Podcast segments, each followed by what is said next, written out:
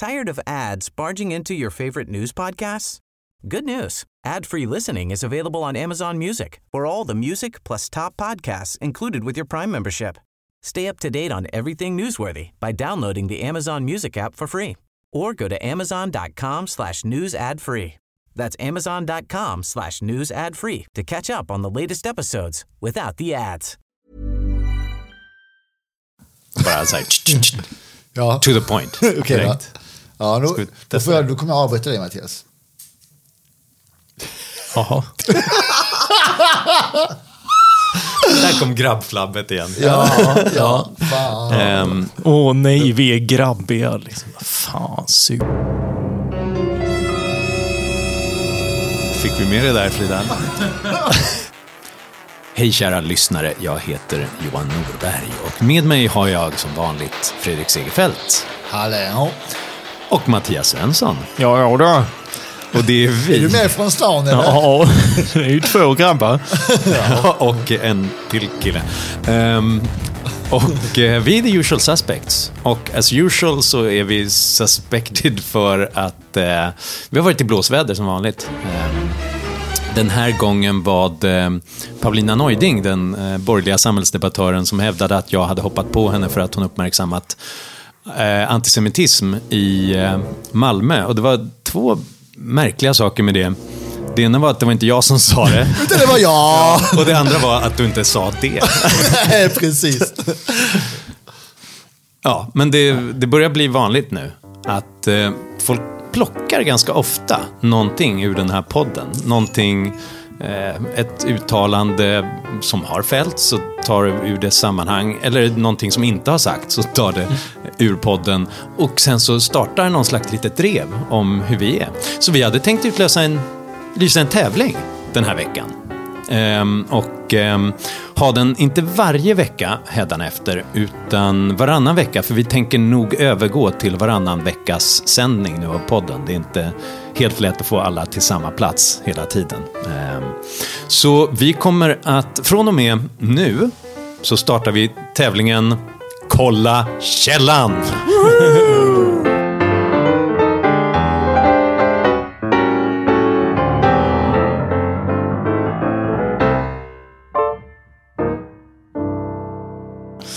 Där idén är att ni som lyssnar, som ju faktiskt hör hela sammanhanget, kollar in vad som händer på sociala medier, vad som sägs på Facebook, Twitter och liknande om the usual suspects och skickar in era förslag på den mest förvridna eh, tolkning av vad som har sagts.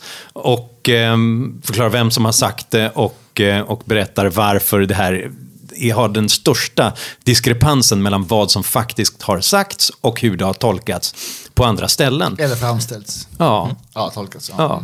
Och, Ehm, och man får bonuspoäng, kan vi väl säga, om man i sociala medier också påpekar detta och påtalar det hela med angivande av källa. Eh, och eh, vinnaren, skicka in era förslag då till norbergsegerfeldtsvensson.gmail.com. norbergsegerfeldtsvensson.gmail.com. Eh, där, ehm, eller till vår Facebook-sida kan man också göra detta med motivering. Och så vinnaren varje gång kommer få en av våra böcker signerade. Kan vi väl säga. Ja. Och eh, man får ange vilken man helst vill ha också. Så får vi försöka leta fram dem. Va?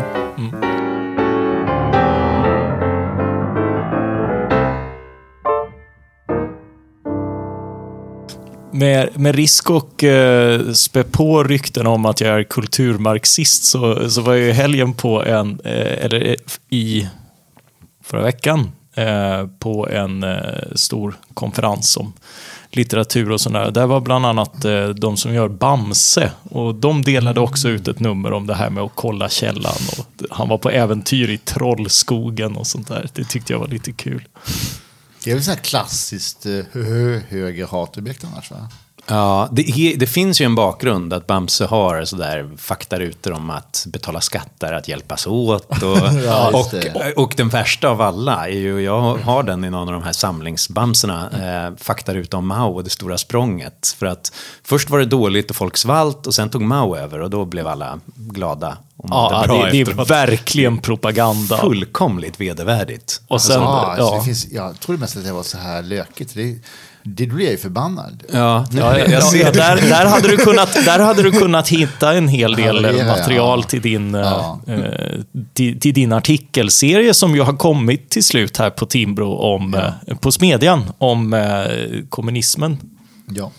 Nej, ja, ja. Vad ska jag säga? Jag har skrivit eh, 415 000, 15 000 tecken om vänsterextremism och ehm, ja, vi har pratat om det förut så det ligger där och läs ni som vill.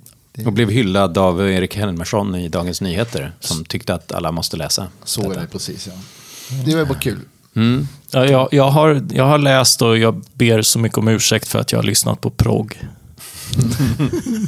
Och jag Alltså- får väl be så mycket om ursäkt då för att jag läser Bamse för mina barn. Och det, men det ska bara sägas inom parentes, du får gärna berätta mer, eh, Fredrik, om din artikelserie. Men eh, det som historierna och dramaturgin och sånt, det är väldigt mycket gott och ont, men det är ju att de det är ju riktiga skurkar som tas med. Och kommunismen den inskränks till att man ska vara snäll mot folk och ställa upp för andra. Och om någon blir kränkt och påhoppad eller får sin godisbutik stulen av eh, de rika. Det är lite så här, det är det Krösus Sork gör hela Ja. tiden. Då ska man ställa upp för dem. Krösus Sork är en sån här eminent domain crony capitalist som vill sno folks egendom hela tiden för att bygga en motorväg. Och sånt. Så att han är ju en riktig skurk. Där kan libertarianer och kommunister enas. Ja. Men, men vi kanske är emot det för att vi tycker att, inte att man ska sno saker av folk. Nej, man ska- man ska inte medan mörda. kommunister är emot det för att de hatar, jag vet inte, vägar. Ja, ja, precis. Ja, precis. Nej, men jag, Hatar rika. Ja, nej, vi behöver inte prata så mycket om det. Jag har hållit på med det här och varit helt upptagen och besatt av det här i flera veckor nu. Men jag gillar bara inte att folk, man förtrycker och mördar folk. Det är bara så. Och, man, och de som, och de som ehm, eh, tycker om förtryck och mord och som förminskar det eller som förklarar bort det eller som liksom sätter, vi måste förstå sociala kontexten och sådär. Men nej, du ska inte alls fortfarande inte slå ihjäl folk och döda folk. Och de som försvarar det, de är eh, människor utan ära. Och det är anmärkningsvärt att detta fortfarande är kontroversiellt. Så är det ju. Så är det. Och det finns ju fortfarande, menar, det finns ju fortfarande en massa personer. Men vi, vi pratade tidigare om, eh, nej vi ska inte prata så mycket om det här, vi kan gå till huvudämnet istället. Ska vi göra det? Ja. Ja.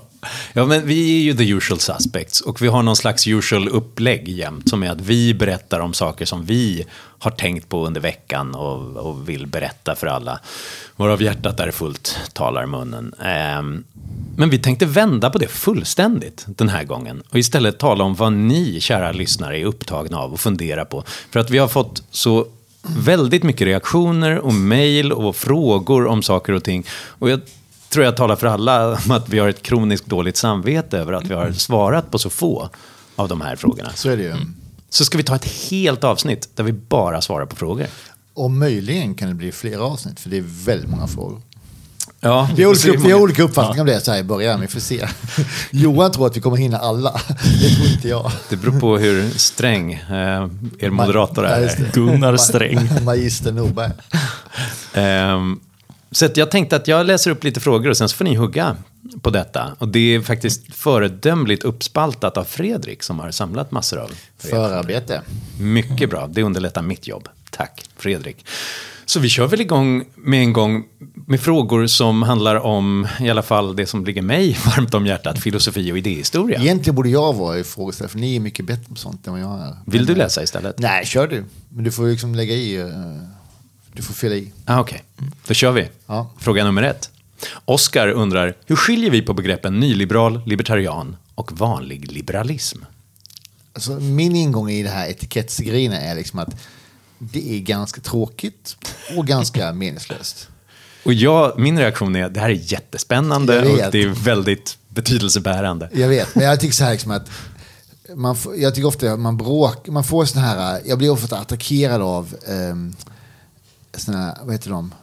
anarkokapitalister och så här, för att jag är liksom, jag är bara en socialite och så här. Jag tycker det är jättekul när särskilt jag blir attackerad liksom från höger i det perspektivet och bara socialite, mm. hela svenska offentligheten tycker att jag är nyliberal galning, håll truten liksom. Men, men jag, jag tycker så här, vi, jag är allierad med alla som vill minska den offentliga makten och sen kommer vi längs vägen att droppa av um, ju mer skattetrycket Eller, minskar, eller så liksom. märker folk hur bra det blir och hoppar på. Ja, ja, men, om man utgår ifrån liksom att, att människors idéer är konstanta så ser jag en process där liksom den statliga makten minskar och på vägen så hoppar vi av. Och jag hoppar av kanske vid så här 2, 3, 4 procent eftersom det som krävs för att upprätthålla lag och ordning. Vad vi ska kalla det sen? Ja, alltså begreppet ny... Nu ska jag inte hålla låda här med Mattias, du får avbryta mig. För, men alltså, begreppet nyliberal... Det är jätteintressant för du svarar egentligen på en annan fråga än den som ställdes. Ja, men, men, men fortsätt. killar, killar, killar, killar. Eh, nyliberal Mm. eh, är ju ett begrepp som betyder allting från Göran Persson till Ayn Rand. Och som egentligen har noll betydelse i, i liksom, för att det har ju kidnappats av våra fiender på ett sätt som gör att det blir helt meningslöst. Be- Den definitionen på begreppet nyliberal är ju så varierande så det går inte överhuvudtaget att prata om. Jag säger mest bara nyliberal för att retas. Vi säger nyliberal här, men det är... Ja, men, Men det är just för att provocera. För Ja. att gnida in het sås i ögonen på folk. liksom. det, Ja, och, och förklara att man, man menar liksom liberal på riktigt och inte folkpartist. ja. För Alltså, att, ja, förlåt. Kör. Jo, jo men det, är ju, det har ju kommit... den här debatten huruvida socialliberalism och riktig liberalism, där har vi haft olika uppfattningar tidigare, kommer du ihåg det? Ja. Ja, Begreppsmässigt. Ja, ja, du är ju lite sosigare än vi andra. Fuck you, det är Eh, begrepp, men- det är intellektuell helhet, inte, jag tycker inte Men hörni, vi måste bara reda ut begreppen först. Egentligen så är det här tre synonymer, om man tar det från rätt håll. Alltså liberal är det klassiska begreppet för det vi tycker. Ja. Men sen så började det, ja, många, liberalismen började splittras upp för hundra år sedan, lite drygt, förra sekelskiftet, i socialliberaler och klassiska liberaler. Och, eh, och då så, socialliberalerna fortsatte att använda begreppet liberal och då kände vissa, särskilt i USA då, att vi måste ha ett nytt begrepp och de började kalla det libertarianism istället. Och i, i Sverige så fastnade aldrig det begreppet därför att libertarianism kan ingen uttala. Det Alla blev, det blev ju trittna ha. Ja, precis. Tritta. Och, och vissa tror ju att det betyder att man inte äter kött. Ja, men missar inte du hela... Jag, jag har tolkat den amerikanska utvecklingen så här att den amerikanska liberalismen blev New Deal. Och, blev, och det var ju en parallell utveckling till, liksom, till när de drog mot socialdemokrati. Och det var ju... Det, det, det är Ja, och där var den mycket mer etatistisk. Ja. Eh, Och där, där var det mer att de tog ett begrepp som inte var så etablerat i USA som det var i, i Storbritannien, Europa. Men där så, de gamla liberalerna sa ju det, alltså, som The Nation, som på den tiden var en klassisk liberal tidskrift, för drygt hundra år sedan, att det finns snart inga gamla liberaler kvar av den gamla stammen och snart kommer det säkert någon sno vårt namn till och med, vilket då Roosevelt och New Deal gör. Och då blir det.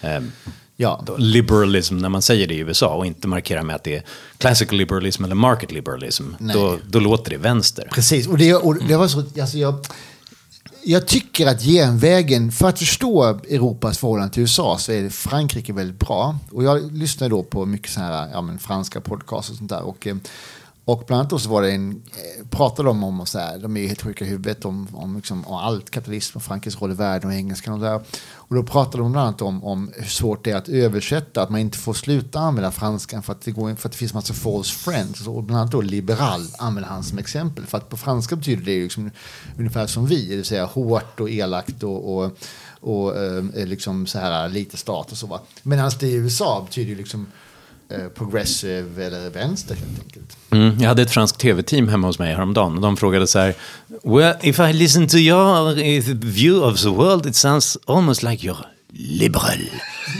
och jag bara så här Yes, I, I would call myself liberal. Och de bara För att där betyder det ju inte bara att man vill maximera vinsterna till de rikaste utan också att man äter spädbarn till frukost. Ja, ja, Men, men intressant nog. vill tillåta frihandel.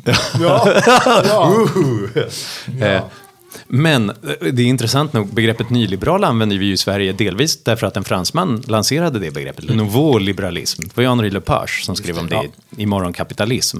Och då översattes det med nyliberalism och så används det också. Men det är ju också ett begrepp som blir helt missförstått på alla sätt och vis. Alltså så fort det finns någon slags marknadsmekanism eller någon, någon slags ekonomiskt incitament så talar folk om att det är nyliberalt. Alltså Ja. som så här new public management. Är att det är så här, ja. Men vi ska inte ha en ny public management för det finns ingen public.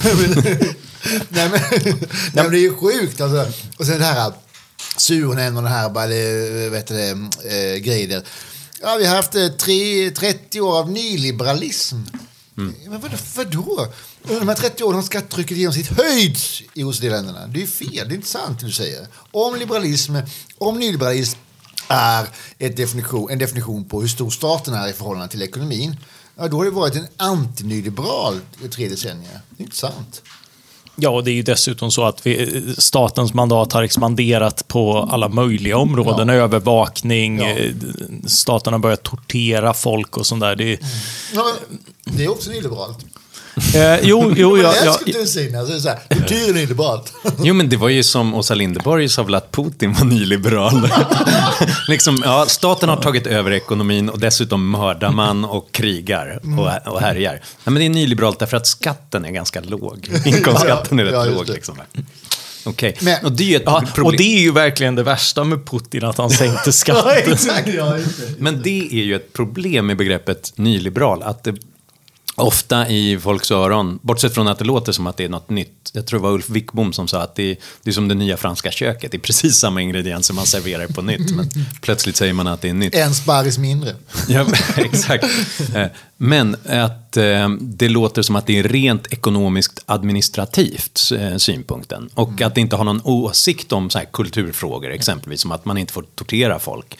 Man får inte misshandla sina barn, vilket då Sven-Erik Lidman skulle säga är Ja. typiskt Ja. nyliberalt. Och, och, och det är ju inte den personliga friheten heller. Alltså ofta glöms det ju bort att eh, både Milton Friedman och till exempel Alan Greenspan var, var drivande i att avskaffa den amerikanska värnplikten på, på både ekonomiska och eh, principiella grunder därför att inställningen är att människor ska vara fria både i den ekonomiska sfären men också i den personliga. Men Så- sen, sen tycker jag att det finns en story att berätta tycker jag, där Göran Greider har varit hederlig. Eh, där han sagt liksom att alltså, den moderna formen av amerikansk libertarianism den kom ju i hippierörelsen på 60-talet. Liksom. Och att det är ju en, det är ju en mjukis, lite flower power-grej egentligen. Jag ska, liksom få, jag ska få köpa vad jag vill av vem jag vill och sälja vad jag vill till vem jag vill. Och röka på vad jag vill och ha sex med vem jag vill.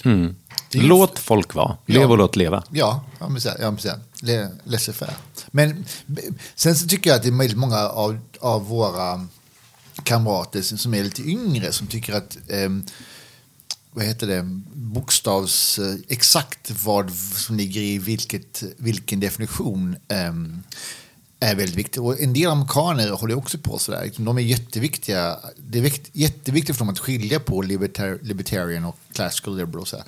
och ska jag vara ärlig så har inte jag total pejl på vad, vad exakt skillnaden är. Nej, och jag tycker att alla sådana beskrivningar blir rätt artificiella. Eh, för det bygger inte riktigt på eh, någon exakt självklar bild av att de här skulle skilja sig från varandra. Jag har personliga preferens, preferenser när det gäller detta. Jag kallar mig själv liberal och om någon vill ha en, en för, ett förtydligande så är det klassisk liberal i Precis, liksom. John Lockes tradition och Ja. Bastiat och Smith och liknande. Eh, Jag ogillar begreppet nyliberal för att det låter som att det skulle vara något nytt och Ekonomistiskt. ekonomistiskt. Ja, Eh, Jag ogillar begreppet libertarian av samma skäl som Hayek, att det låter konstruerat, artificiellt, när hela poängen med liberalism är att det är spontant framvuxna och inte någonting man sitter vid ett ritbord och Nej, hittar precis, på. precis. Plus, det finns en annan aspekt också. Är det här att när jag säger att jag är libertarian, jag träffade bland annat en sån här hög amerikansk diplomat. Så bara, oh, och du då? Jag bara, I'm a libertarian. Hans första fråga var, do you want to sell machine guns in vending machines? Och, men du berättar inte vad du svarade. Nej, men, det är så här som att Ja, det är ju som fringe-exempel. Så ja, möjligen liksom om 2000 år eller så här, när jag har kommit så långt. Inte vet jag. Men det är, liksom, det, är inte, det är inte det min prioritet. Min prioritet är fortfarande så här, personlig frihet, sänka skatten, eh, ekonomisk frihet, personlig frihet. Så här, liksom. jag, nej, jag tycker, varken, jag tycker inte att liksom, AK5 på, på 7-Eleven är en prioritet. Eh, där ser man. Nu kommer det bli ett hatdrev mot dig här snart, Fredrik. Eh, Vi ska gå vidare med frågor, men Mattias, vad har du för preferens innan vi går vidare till fråga nummer två? Det var det jag sa. att Ja, du hade rätt. Eh, jo, alltså jag kallar mig lib- liberal helt enkelt därför att jag är liberal i alla frågor. Men eh, nyliberal ibland för att accentuera. Libertarian, där har jag reservationen att det är ju ett begrepp som också omfattar anarkism. Eh, det är ju liksom att man är för så kallad anarkokapitalism, det vill säga fri konkurrens med våld. Får jag då bara sticka emellan Mattias och säga så här. Fråga nummer två från Per. Ja. Varför är ni minarkister och inte anarkokapitalister? Kan inte du fortsätta att besvara den frågan Mattias? Jo, helt enkelt för att jag vill minimera våld och förtryck i samhället. Det är därför jag är eh, liberal. Eh, Och det är därför jag vill ha våldet kontrollerat under lagar, under ett monopol. Det ska vara underkastat byråkrati och förutsägbart i sitt utövande. Men alltså precis detta är ju kontroll av våld och det jag tycker sådär de, de som snackar om att ha en marknad för våld och tvång. Eh, alltså, Man accepterar ju våld och tvång i processen. Ja, alltså det är ju en empirisk fråga om, om detta kan... För en del för ju resonemang om att det här kan upprätthålla en bättre legal ordning. Man kan tänka sig vissa domstolar som konkurrerar privat och sånt där. Men konkurrerande rättsväsenden och, och hela, hela den tanken är ju inte... Alltså, alltså jag ser inte att den minimerar rättighetskränkningar. Nej, jag, tror, håller med. jag Alltså, tror tvärtom så här, att vi, vi är för konkurrens med brödproduktion och med datorer för att vi vill ha så bra bröd och så bra eh, datorer som möjligt till så lågt pris som möjligt. Vi vill ju inte ha en konkurrens med våld så att våldet blir så effektivt och billigt som möjligt. Utan där vill vi ju ha monopol, det vill vi ju kontrollera, Fast där är blockera. Nej, det tycker jag fan du var inte riktigt berätta, berätta. ja, nej, nej, för att eh, resultatet är inte att det ska bli så bra som möjligt, bara det ska bli så bra som möjligt. Att det ska bli det som folk vill ha och att det ska bli så bra kvalitet som möjligt. Jag tycker att de har rätt i det här att Men, nej, men i vad då? Ja, i skydd av ens rättigheter. Men det är ju inte Men det, är, ju- det, det, finns ju betyder. olika, det har vi ju det redan. finns ju olika system som skulle kunna ge olika bra eh, skydd av rättigheter. Det finns olika politiska system, olika rättssystem som har olika utfall och som har olika kvalitet. Eh, jag skulle mycket väl kunna tänka mig att en, att en konkurrenssituation skulle leda till att det ger olika utfall och att man sen skulle leda att det skulle bli bättre eh, skydd för människors rättigheter i olika system. Jag är bara inte redo att köpa vägen dit för att vägen dit leder till så många kränkningar. För att när, i konkurrensstationen så kommer det då vara så att du, din polare har större påk än min polare och då slår han mig.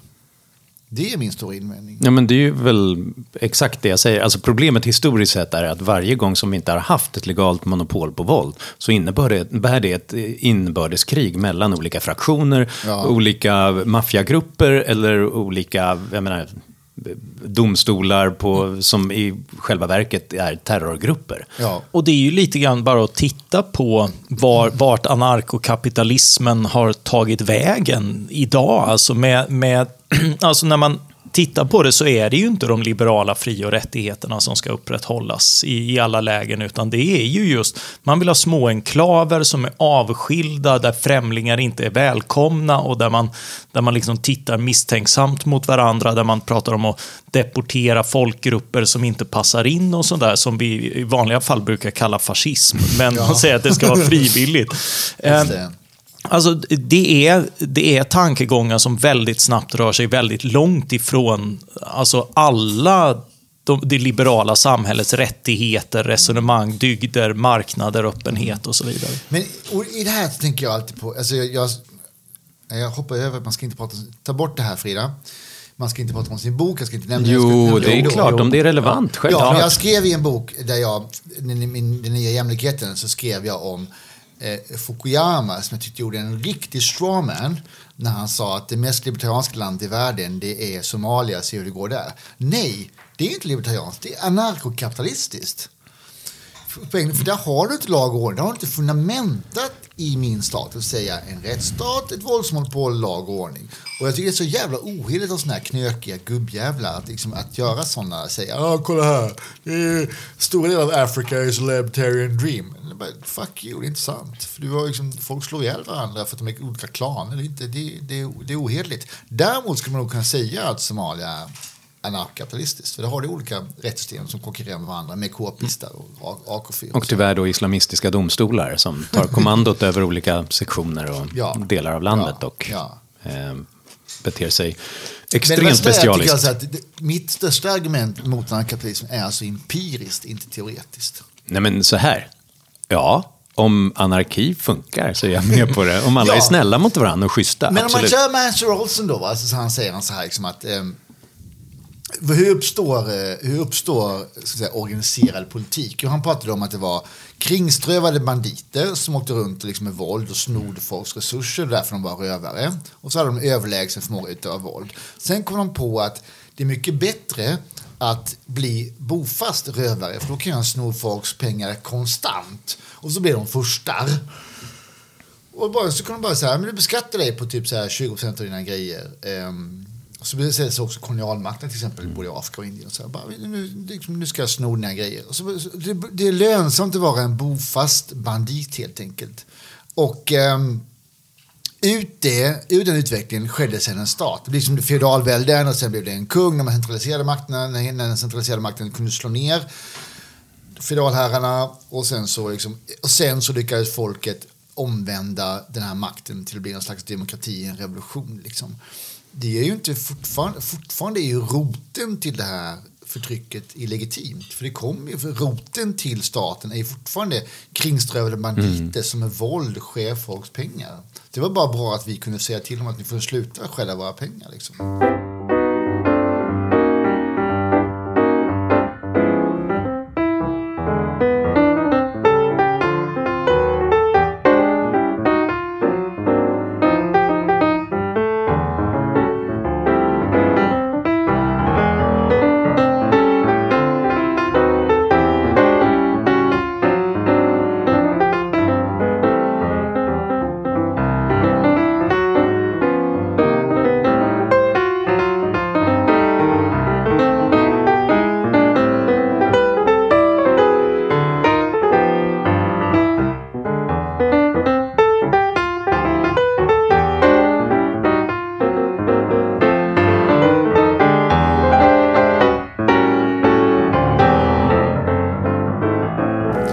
Jag tycker det här tömmer ut fråga nummer två av de 22 som vi har eh, här sammanfattat. Eh, och vi tror jag 25 minuter in eller något sånt där. Så jag tänker, ni talar mycket om rättigheter. Vad bra att vi då tar eh, den här frågan av Henrik. Rättighetsliberalism eller utilitarism? Vad är det egentligen som är vår utgångspunkt för vår liberalism? För att i böckerna argumenterar vi ofta utilitaristiskt, hävdar Henrik. Betyder det att vi är utilitarister? Där är ju det korta svaret nej, inte för min del i alla fall. Alltså jag är ju, jag är ju rättighetsliberal i den klassiskt aristotelisk, lockiansk, randianska eh, traditionen. Där det handlar om att eh, den mänskliga naturen bygger på eh, förnuft och det bygger på eh, den personliga viljan att skapa mm, sig ett bättre liv. För att kunna beskydda detta så förutsätts det viss re relation till andra människor, nämligen att vi inte blir påhoppade och nedslagna. Och det, det är den typen av rättigheter, den typen av frihet som jag försvarar primärt, den moraliska friheten. Men jag ska också medge att jag har haft begränsad framgång i att argumentera för detta. Eh, Jag har, jag har skrivit en del om det, en bok som heter Fullständiga rättigheter, som han tar fram just ett naturrättsförsvar för, för friheten. Men jag har upptäckt att det är mer utilitaristiska argument som biter på folk. Det, Ja. och, och, och, men då skulle jag bara säga att det finns en förenklad uppfattning som kommer egentligen från Immanuel Kant, men som finns i all filosofiundervisning, som säger att man måste välja att man antingen bara bryr sig om konsekvenser av ett handlan, en handling, eller bara av liksom, intentioner eller vilken regel som på något vis finns här och struntar i alla konsekvenser. Eh, det, och då framstår ju allting som helt absurt. Allt blir ju bisarrt, för man får göra vad som helst mot människor så länge det blir bra för fler. Eller så ska man ha rättvisa även om himlen faller ner över huvudet på en. Ja. båda är ju helt groteska. Jag frågade min filosofilärare på gymnasiet, men vadå, kan man inte bry sig om båda? Nej, det är förbjudet. Man får, det får man inte. Det finns inte Nej, det är enkelt, så här, men det, är, Men- det är enkelt att konstruera sådana här antitotalitarianska exempel. Här. Det ger den här människan jättemycket glädje att döda tidsmänniskor. Får han göra det då? Mm. Är liksom- det- Så det är så här, det, det, det, det, här är ju, jag vet det är medel... Men problemet det är, är att det sopar ju bort också hela den västerländska filosofihistorien från Aristoteles och framåt, som ju faktiskt bekymrar sig om både och, där rättighetsresonemanget faktiskt har att göra med människans natur och hur hon fungerar, hur hon eh, måste f- fungera för att, eh, för att skapa sitt liv. Eh, Och att och då är ju naturligtvis det teleologiska, alltså vilka konsekvenser det blir av det, är ju en relevant bit av det resonemanget. Och om allting kraschade och alla dog, så är det klart, då har man ju gjort något fel någonstans på vägen när man utformade den här idén om rättigheter. Ja. Men är det inte relevanta. konstigt att rättigheter funkar så bra och har liksom en massa goda konsekvenser och sådär. Det är därför de är i enlighet med människans natur. Det är Mm. ju liksom ingenting... Hur ska man konstatera det utan att titta på verkligheten? Just det. Och, och Fast, precis. fast vi måste ju vara ärliga ändå. Jag kan säga så här. Jag älskar Nozick. Men Nozick tog Lock för given, Lock tog Gud för given. Jag tror inte på Gud, vad fan gör jag då? Men Nozick har ett problem. Ja, Det tycker jag. Han tog Lock för given och han börjar bara första sidan av Anarki, stat och utopi. Människor har rättigheter. Låt oss se vad som händer om de har det. Ja. Eh, Men Locke tog inte allt för givet bara för att han trodde på Gud. Han har ett långt resonemang om hur människan fungerar. Varför hon behöver sina sinnen för att förstå världen. Varför hon behöver sitt förnuft och logiken för att kunna tolka världen. Och måste forma om världen, odla upp den, skapa på nytt för att kunna leva ett gott liv. Och det är det resonemanget som lägger grunden för rättigheterna hos Locke. Eh, man kan ta bort Gud ur ekvationen. Han behövs egentligen inte för att fixa det. Så det här Locke får är ju... det här får ett eget program. Du menar alltså att Locks rättigheter skulle funka utan Gud? Ja. Ja, självklart. Därför att de bygger på hur världen är skapad. Och har du ingen skapare så har du fortfarande världen.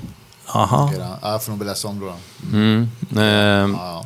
Man kan hoppa över First Treatise of Government, men Second Treatise of Government av Locke är faktiskt rätt eh, central för det här resonemanget. Eh, men, och, och, så Locke är ju också i den aristoteliska traditionen, liksom Ayn Rand som också bryr sig väldigt mycket om vilka konsekvenserna blir då och liknande. Det är bara sen så här lite nykantianer som Nozick som då tycker att så här, men vi struntar i konsekvenser helt och bara tittar på, på rättigheter i sig som, som för oss lite på vilse. Jag brukar enklare formulera det så här. Jag tar mig rätten att hoppas som jag vill.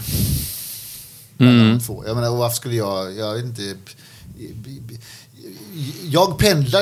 Det är så här liksom att är du, är du, är du, liksom, är du Nozikian eller liksom Friedmanit? Bara, ja, fan, det är på hur, det är humöret. Dagsformen. Ja, visst, det är liksom- det är så här. Ja, alltså, jag tycker det ska... Alltså, om jag vill sänka skatten så behöver inte jag förklara lock för folk för det. Jag tycker det är bra med sänkt skatt. Ska du skita i varför?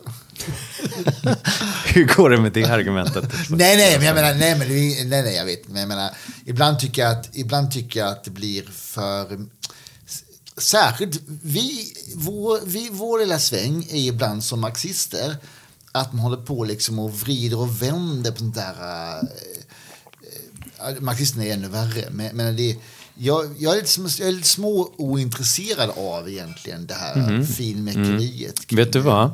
Då får du inte vara med i det avsnitt där Mattias och jag kommer sitta i en timme och bara tala Nej, fint. Tired of ads barging into your favorite news podcasts?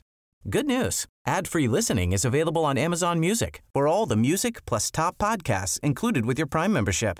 Stay up to date on everything newsworthy by downloading the Amazon Music app for free or go to amazon.com slash news ad free. That's amazon.com slash news ad free to catch up on the latest episodes without the ads. Vet, jag vet att vi är olika. Maskineriet där. Finmekaniken. Fast Ehm, det ska vi inte göra nu för jag instämmer med allt du har sagt. Nej. Hörrni, fråga nummer fyra. Emma har en fråga om liberalismens historiska betydelse för feminismen. Ehm, och, och den är extremt viktig att inskärpa. Eh, den klassiska feminismen som handlade om lika rättigheter och var ju liberal den var extremt liberal. Och tittar man bara på Sverige, så vilka gick i bräschen för detta under 1800-talet? Det var Lars Johan Hierta, det var Johan August Gripenstedt, det var A.O. Wallenberg, det var de som kämpade för kvinnans rätt att förklaras myndig även om hon inte gifte sig. Var det Eh, några brudar? eller- Och, och även om hon gifte sig. Eh, ja, man skulle... Alltså, Fredrika Bremer, naturligtvis. Manchesterliberalen Fredrika Bremer. ehm, Eh, Vendela Hebble. Le.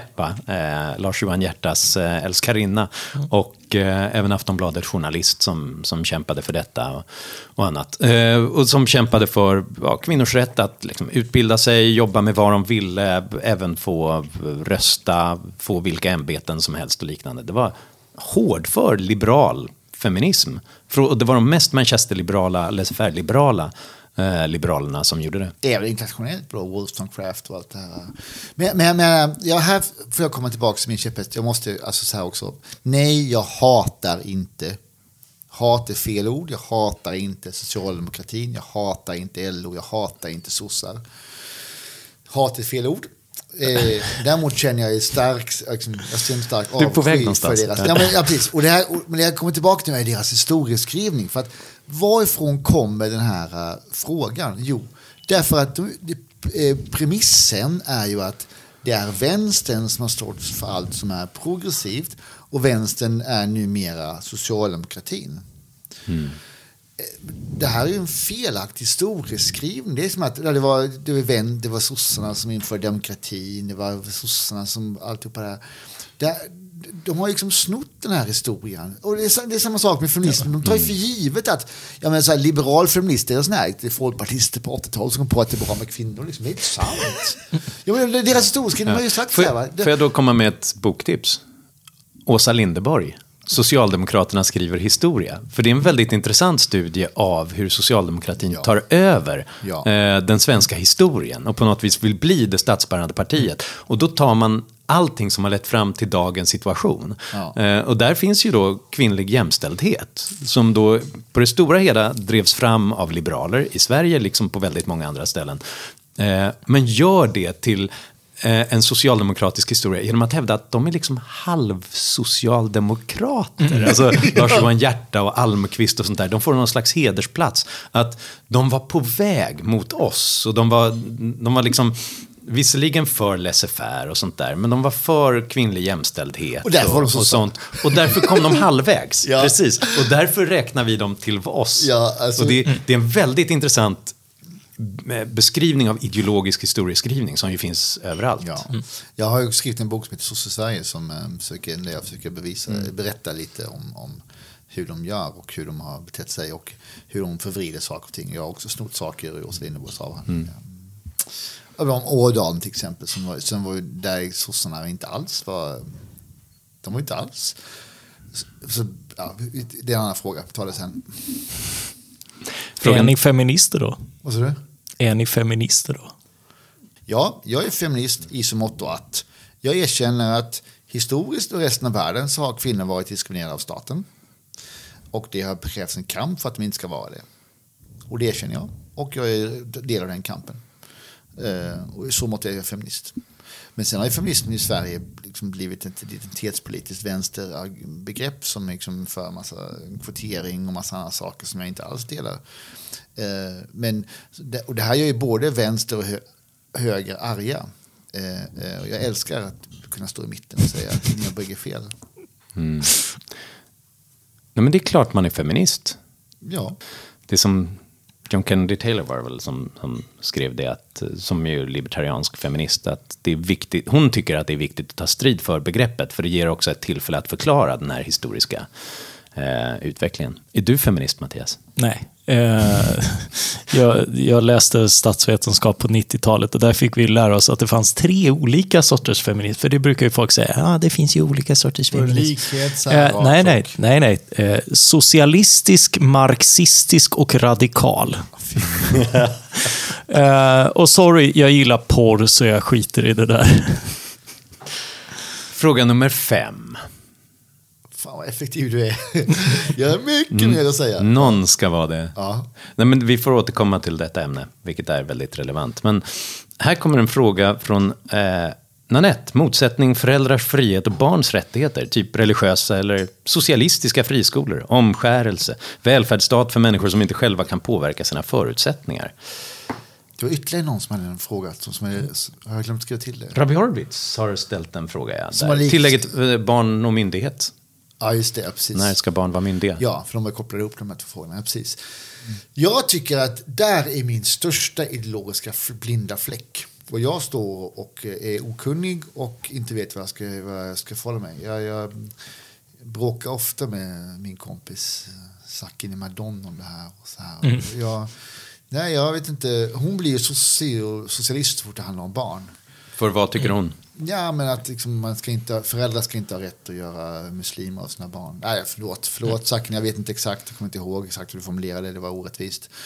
Men jag, jag, jag känner att jag står och pendlar, för när jag pratar med en amerikansk libertarian säger att jag har rätt till min homeschooling för jag tror på Jesus, så säger jag okej okay då.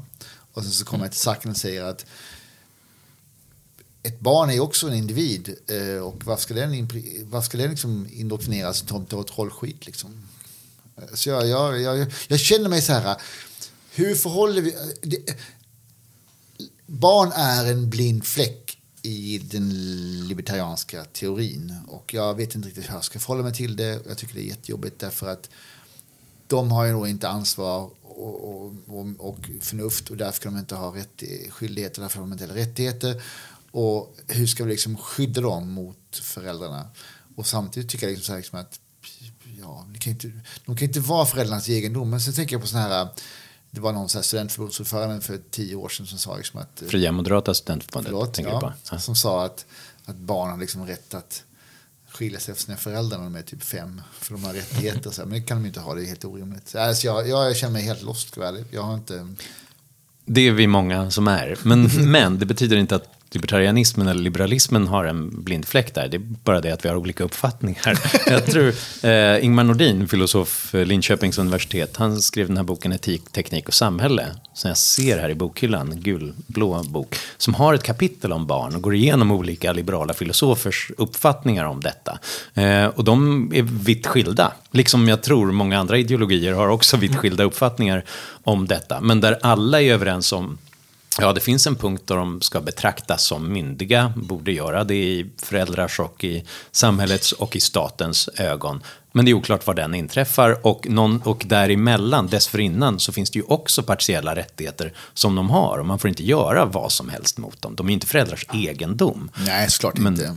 Men får man, får man, får man, det finns massa gränsfall då. Så här. Mm. Får man uppfostra sina barn till nazister? Ja, det tycker du? Ja, nej men alltså, det, alltså den här, det här är ju liksom... En, en folkpartists stora skräck är ju att ungar ska växa upp och bli lika feta och religiösa och korkade som sina föräldrar. Eh, och, och liksom, ja, det händer hela tiden och ni måste på något sätt lära er att leva med det. Unga kommer växa upp och bli som sina föräldrar. Hur mycket det ens beror på uppfostran är ju svårt att säga överhuvudtaget. men, det arv istället. Ja. Men, men det, det, det, alltså, det, det är ju liksom väldigt mycket eh, Alltså ska du få, vad, vad, ska du ha för befogenheter emot det och sådär? Det skulle ju kräva enorma intrång i, i integriteten att, eh, att liksom nu, invadera... Nu, fast nu förutsätter du då liksom att familjen är en enhet snarare än individen. Ja, de flesta individer väljer att leva i familjer. Nej, du kan välja väljer, att barnet inte... Väljer, barnet väljer inte själv. Ja, det, är in, det, är infört där liksom av liksom... Ja. Eh, ja. ja, jo, men alltså femåringen kan ju rymma hemifrån. Men har den förnuft till det då? Och vem ska hjälpa den från galenskapen om inte den har förnuft till det? Och hur garanterar vi att man inte hamnar i en annan galenskap? Mm. Alltså, ja, det det och, alltså, och hur garanterar man att den här luskan på Socialstyrelsen mm. inte när, när staten, När staten har tagit hand om barn så har det ju sällan varit särskilt bra. Alltså, det är väl ganska många omhändertagande. Jag känner sådana här socialsekreterare som jobbar med det här på heltid som, som vill säga, du, är, du har en mamma som är en 19-åring heroinist som, som typ mm. här, inte ger dig mat och, så kom, och sen så kommer de att ta barn ifrån dig. Är det en kränkning som är för mycket statligt våld? Nej, jag, nej. jag har tänkt mycket på det jag, jag, jag blir inte klar. Jag, var går gränsen? Jag fattar inte. Nej, nej, men det är klart att du... är det så att det finns fall där, där, där du ska ta barn ifrån. Ja, så, så här. Så här. Mm. Barn har... Eh, föräldraskapet ger barn positiva rättigheter. För, ska du vara förälder så har du skyldigheter mot barnet som följer deras, deras behov och ålder. Du måste föda det, du måste kläda det. Vad, vad, gränsen exakt går, det, okay, det är ju liksom om, rätt svävande. Men, men här, vi kan konstatera... Indoktrinera dig till att göra, ta självmord när du är 25. Begå självmord när du är 25. Du, Men det är ju- du är en sekt där alla som, är inte, alla som inte har fyllt 25 kommer att när de fyller 25 eh, tvingas ta livet av sig för att hamna hos Jesus. Ja, jag lämnar det till domstolen och försök att bevisa att det liksom har... Ja, men det, det är inte bevis. Jag pratar nu, nu pratar vi Jo, för att nej, vi pratar, nej, Men- vi pratar klart, rättigheter. Alltså, du måste kunna upprätthålla rättigheter i domstol för att de ska funka överhuvudtaget. Nej. Jo. Jag tycker ett sätt att tänka kring det där är väl att för jag tycker att det är viktigt att avmystifiera staten. Staten är ju inget, kan ju inte ha så mycket och andra rättigheter än de vi delegerar till dem. Så. Så frågan är, i vilket läge kan vi gå in till grannen och ta barnen ifrån föräldrarna? Ja, och då är det klart att om de skulle försöka trigga barnet att begå självmord på grund av någon ufo-teori eller någonting, ja då skulle vi gå in. Om de misshandlade barnen, ja då skulle vi gå in. Ja, Om, om, de försökte... om ungarna inte fick mat eh, Ja, de och ligger utslagna kläder. Ja, då, då skulle jag gå in. Eh, om de berättar för dem att man inte får ha sex före äktenskapet och att det finns en gud som vill att man ska göra vissa saker, skulle jag gå in då? Nej, det är kanske lite skumma teorier. För Då blir man folkpartist. Det kanske är det man blir. Vi, let's just leave it at that. Ja, Eh, okej, Men ja. vi kommer inte lösa det problemet Nej. här. Men det låter som, det här måste vi tala vidare om. Eh, Ja, jag, tycker det, jag tycker det är intressant och jättesvårt och oerhört eh, eh, stimulerande men också problematiskt för jag hatar att komma utmana mig själv och inte ha några tydliga svar. Men är det inte ganska befriande också att en gång då och då inte ha ett självklart svar? Jo, Jo, jag vet. Men det är ju, men det är ju som... Alltså, ja, är ju en... Det är bättre att ha ungefär rätt än exakt fel, Ja. jag. nej, men, Jo, jo, jo. nej, men så här, alltså, jag antar, är du för en sexuell myndighetsålder? Alltså att du inte under en viss ålder ska kunna gå med på att ha sex. Un, eh, nej, jag tycker inte att staten ska bestämma det. Jag, jag, jag, jag, jag själv, jag tror att jag blev våldtagen. Oj.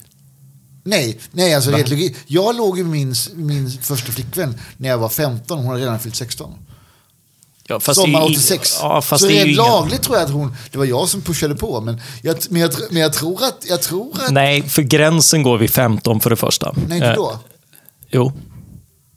Eh, Aha, okej. Ja, sorry, får sorry jag hatar att att breaka. detta legala plus, övergrepp ifrån. plus, plus att den lagstiftningen är inte till för Jag vet, par i samma jag vet, jag ålder vet. och sådär. Jag vet, men det och, och, och det är ju, det är ju en, en rimlig praxis och en rimlig regel att ha liksom ett godtyckligt krav någonstans i det häradet, beroende på när de flesta blir könsmogna.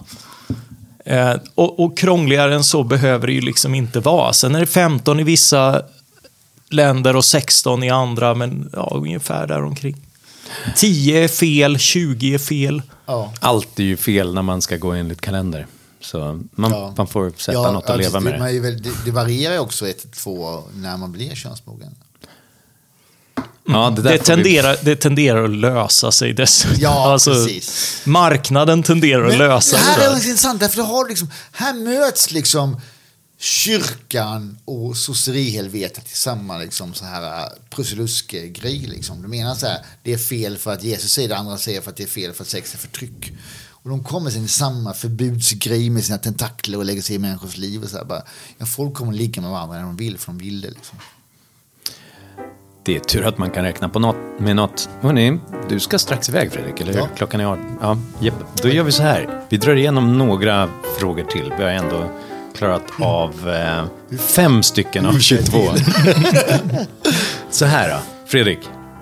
Frå- Jag hoppar till fråga 17. Sysselsättning för nyanlända. Hur låg ska lönen vara? Säg det rakt ut, frågar Joakim med utropstecken. Så låg som, eh, det är jag som har formulerat de frågorna. Aha, inte- okej. eh, nej, men jag, att det var så, en del var väldigt långa så jag var tvungen att absorbera. Nej, jag tycker att det är helt fel. Så låg som eh, marknaden tycker jag.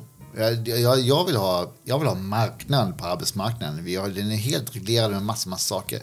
Människor ska kunna skapa nytta åt andra människor frivilligt utan att han lägger sig i. Och man ska kunna skapa så mycket nytta man kan. Och så ska man försörja på de pengarna. För de pengarna. Ja, vad ska man säga? Vi vill inte ha någon... Ingen av oss vill ha en statlig minimilön. Folk får väl arbeta till den lön de kommer överens om. Ja. Ja. Och det, är, och det, och det är också rättvist. För då får du så mycket pengar, resurser, som den nytta du skapar åt andra människor. Och det är det som är en absoluta optimala rättvisan. Det sättet vi pratar om rättvisa löner. Hela den svenska arbetsmarknaden, språkbruk, institutioner, världsbild, helt urballad. Ja, fast det, det kan ju tillägga, alltså ibland så är det ju sådär, bara för att man medger att människors produktivitet i många länder och sådär är väldigt låg. Eh, och människor tjänar väldigt mycket mindre i många andra länder än i Sverige. Så ska man liksom tillskrivas att man tycker att de förtjänar att leva på den låga nivån eh, och vi på vår höga. Men det, det, har naturligtvis väldigt lite med den individuella förtjänsten att göra. Ja, och än mindre med deras förtjänster som människor Såklart. att göra. Därför att det här är priser som alla andra.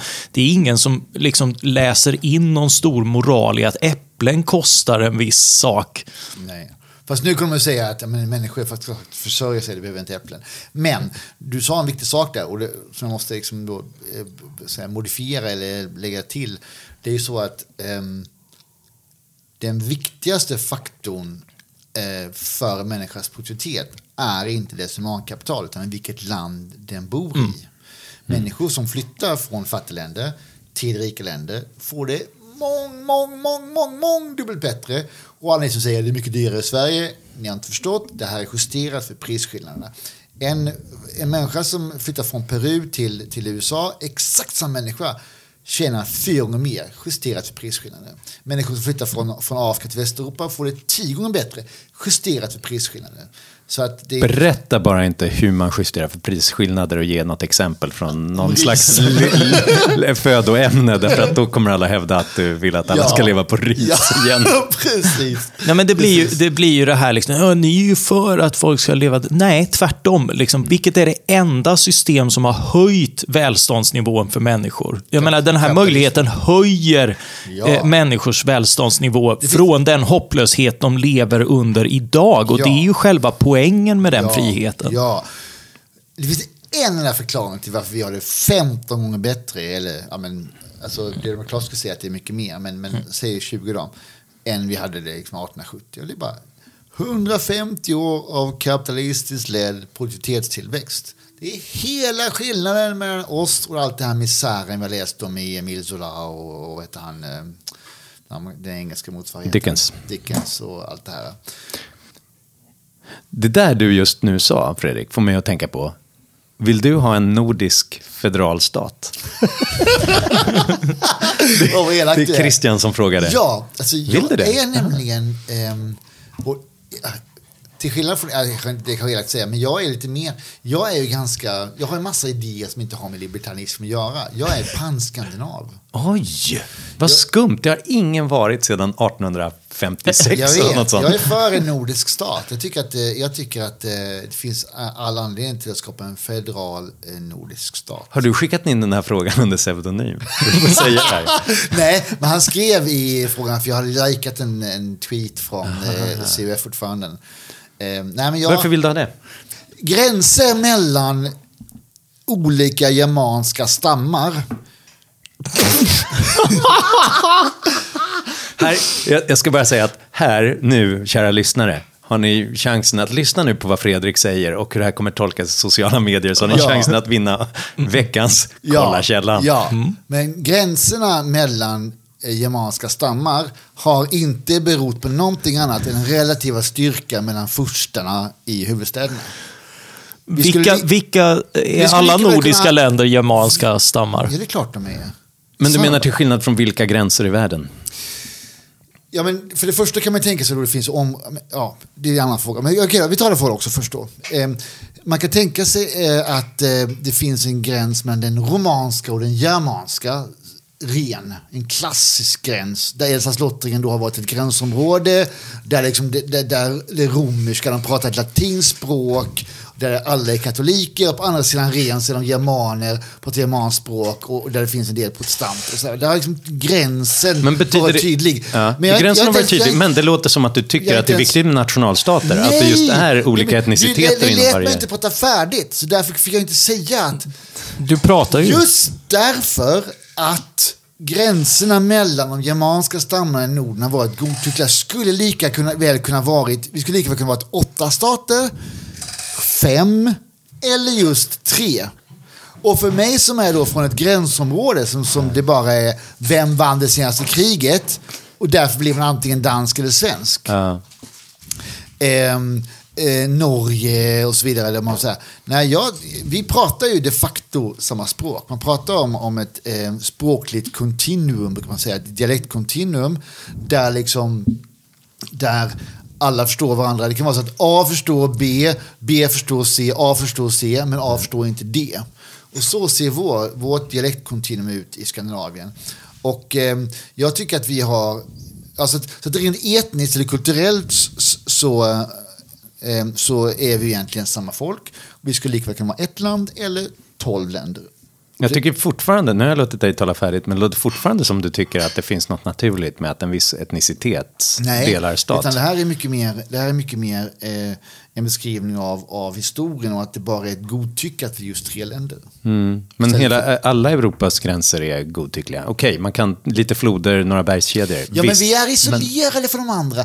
Alltså, i, i, i, i, ehm, jag är ju för multietiska riken. Ehm, Men jag måste ju erkänna min fäbless. Om din är fan, skandinavisk enhet sådär, så är det, jag gillar ju de här gamla imperierna i en mening. Alltså österrikisk-ungerska, ottomanska, Ja, för- alla, alla förutom deras fel och brister. Jag ogillar allt våld, Ja. men jag gillar tanken på att man delar politisk enhet även om man är olika folk som talar olika Ja. språk. Eh, Därför att annars så hamnar man alltid i den här den här idiotiska Woodrow Wilsonska idén om att alla folk ska ha en egen stat. Ja. Alla etniciteter ska ha en egen stat. Vilket är upphovet till alla krig som vi därefter har haft. Ja. Vilket är upphovet till Putins idé att alla ryssar ska samlas i, i ett rike. Det skulle vara a war to end all wars, men, den det en- blev a peace to men end den all enda peace. landgränsen som vi har som är så här lite, lite disputed, det är liksom, det är eh, eh, eh, Holstein, vet du det? Det som ligger... Schleswig-Holstein. Precis. Johan I, i, övrigt har Holstein. vi, I övrigt har vi bara hav. Så vi, och, det, och sen är det finnarna och det är ju inte...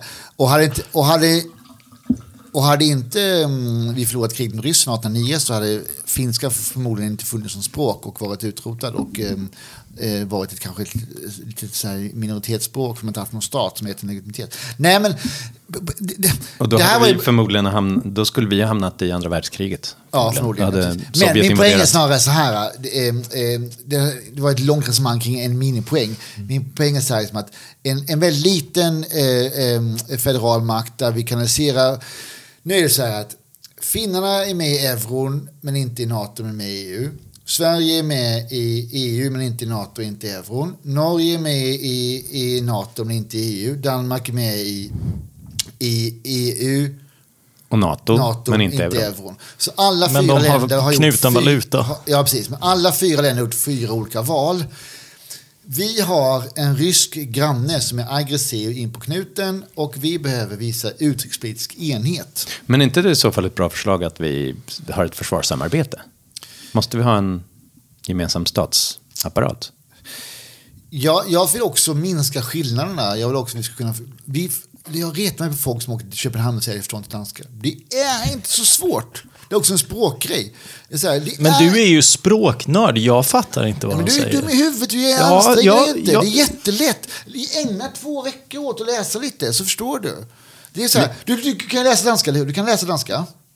Ja, det tror jag. Ja. Och, och du bara lär dig hur de böjer och de säger konsonanterna. Så kommer du också kunna förstå danska. Då har du fyra och en halv miljoner människor till som du kan prata till med ditt modersmål. Det är asberikande. Jag, jag håller i och för sig med dig, men det finns ett problem. Det räcker inte med att vi förstår dem. De ska också förstå oss. Ja, är Och alltså- så fort jag kommer utanför Köpenhamn i Danmark, då tycker de så här, could you please, could you please say that in English instead? Ja, men det är för att man får Du lära- pratar för tydligt. Man får ju lära sig några ord. När jag är i Danmark så, så säger man ju liksom så här, vadå, spöra istället för fråga. Man säger spis istället för äta. När jag föreläser i Danmark så ber de mig göra det på engelska. Nej, jag hade en föreläsning för de borgerliga Du partierna. menar att Johan ljuger? Förlåt, förlåt. Jag ska bara, nej, förlåt. Ja, Nej, nej. Jag ska bli motexempel. Jag föreläste om fri invandring för de borgerliga ungdomsförbunden. Och alla låtsades förstå vad du sa. Nej, nej, men de ställde ju frågor efteråt och kritiska. Både norrmän och danskar. Och de förstod allt jag sa och de frågade och jag svarade. om man, det, det är ju rätt dumt att, förne, att säga nej till 10 miljoner människor att kunna prata med dem. Jag tänker lite på det här eh, uttalandet om Storbritannien och USA, att it's a common, it's a one people separated by a common language. lite så är det väl med Men, men vi har ju mycket, danskarna. mycket mindre kulturella skillnader. Vi kan också prata med en röst i Bryssel. Norrmännen är med. Vi, vi, blir, liksom ett, vi, blir, nästan som, vi blir nästan som Polen. Vi, liksom, vi kommer få ett, en, vi har ju, det tycker jag, den bästa lösningen, synen på Europa. Inte så mycket federalism, mer frihandel, mindre regleringar, inte någon politisk stor ingen centralstat. En gemensam skandinavisk röst med finnarna skulle göra att vi blev en stor, inte en stormakt, men näst, alltså vi skulle bli en, jag pratar stormakt i Bryssel, alltså i förhandlingsspelet. Så om, om vi blev en federation skulle vi kunna motverka federation bättre? Ja, ja, men jag vill inte ha någon sån här regleringsfederation. Jag vill ha liksom en, en gemensam röst och gemensamt försvar och fri, fri rörlighet och, och mer integration. För nu håller vi på så här och både norrmännen är här CCF-nock och danskarna är helt inne på sitt liksom, internt runkeri och ska hålla på. Och det där ska liksom, jag älskar bron, jag älskar åka över gränserna och så bara... Filmen, tv-serien eller bron? Ja, alltså bron som företeelse. När jag växte upp där nere, det var liksom, man åkte ju båt över. Nu är det bara så här, det är ashäftigt att kunna åka, åka liksom bil till Köpenhamn. Ja. Är det Norge, Danmark, Sverige eller tänker du att Finland ska vara med? Det där är ju jättejobbigt. Men jag, för jag har kollat in på, kollat på forskningen, vem som förstår vad. Och man kollar på vilka, de har läst upp nyheter, samma nyheter för skolklasser i, i de här olika områdena. De som har svårast är finlandssvenskar som ska förstå danska nyheter. Men eh, ett sätt att rädda finlandssvenskarna och rätt att få med finnarna är att, eh, att de får med. De får välja själva tycker jag. Island då? Jag var där en gång och pratade om det här och sa liksom att fan, ni är ju som vi, ni är bara ni stack tusen år sedan. Ja, det var tusen år sedan sa de då. Då vi hellre med Kanada. Så, ja, fuck you då. Nej, Men, men Estland skulle ju kunna vara med. Om Finland är med så ja, ska, ihåg Estland vara Lennart med. Merit vad han sa när han ville vara med. Alltså jag jobbade med det här äh, med utvidgningen i många år i. EU. Så här, och han bara, we don't want to be like any other boring Nordic country. Jag älskar när han sa det. Jag så här. Och de har, de, de har redan visat det också. De har låg korruption, de har hög IT-kunnighet, de har hög tillväxt. De bara, eh, krisen tog de ju. De, de beter sig också som vi. Medan Mm. litauerna har ju sån här Polen-drag. Liksom. Ja, jag, jag gillar... eh, Jag vill, Du Estland får vet, polackerna kommer ju svara med att de ska ha ett Storpolen och in med Litauen och, och så. Ja, så är det ju. Mm. Men jag, jag känner så här, det här är också ett, någonting vi skulle kunna prata om i ett helt avsnitt. Men Fredrik Segerfeldt, du är full av överraskningar. det är oerhört spännande och jag måste ju säga att bara för att slippa passkontroller på bron från Köpenhamn till Malmö så är jag benägen att säga att det ligger något i det här. skulle vara ett sätt att återupprätta den nordiska passfriheten i alla fall. Eh, jag tycker fortfarande att det är helt knäppt, men det är väldigt intressant. så, och, och vad kul att få sådana frågor som tvingar en att, att tänka till lite. Hörni, ska vi nöja oss med det här? Vi har mer än hälften av frågorna har vi missat, men vi tar en till sån här runda snart. Ja. Om inte frågor. folk har tröttnat. Ja, ni måste komma tillbaka till och se om det här var jättetråkigt eller inte. Jaha, det är sant. Gör det. Ja, Norberg, vill, vill ni verkligen ha svar på era frågor? Eller vill ni bara ställa frågor? Det kan ju vara sådana här ABF-mannen motsvarigheter, Ja, i, men i e-postkorgen. Alltså det. människor som thinly disguised eh, lectures, alltså disguised as questions. Men, ehm, Som tycker att de egentligen borde vara på scen, ja. ja, som man själv är när man sitter där i publiken. Ja, jag vet. Man bara, åh, dumma jävel, du fattar ingenting. Nej, men har, du, har du någon fråga? Ja, jag tänkte att ni kanske kan kommentera. Jag har en fråga och, ett och en kommentar. Ehm, Så hör av er om det här var ett bra experiment. Ska vi fortsätta med detta? Ska vi göra detta oftare till och med? Norberg Segerfeldt Svensson at gmail.com. Norberg Segerfeldt Svensson at gmail.com. Men framför allt, återkom. Ja, nu fick Segerfeldt en viss brådska när han såg vad klockan var. Och ska iväg till en och träffa Nordisk mycket mer enighet. intressanta människor än oss. Ja, min fru. Ja, exakt. Hej då. Eh, eh, men hör, och, och kanske framför allt, hör av er när ni har kollat källan. För jag tror att det finns ganska många saker som har sagts ikväll, kanske inte minst av Fredrik, som skulle kunna tas ur sammanhanget och eh, göras till ett hatdrev någonstans. Så kolla källan, eh, kolla vad de har sagt och, och eh, fundera på vad det finns för belägg på det, hör av er till oss på norbergsegerfeldtsvensson.gmail.com så får ni en signerad bok, den som vinner varje gång. Vad säger du Mattias? Är vi klara? Ja, nu är vi klara. Det här tröttade ut mig. Bara att lyssna. Ja. Ha. Mm. Tack så mycket hörni. Tack kära lyssnare för alla era begåvade frågor. Hej hej. Hej hej.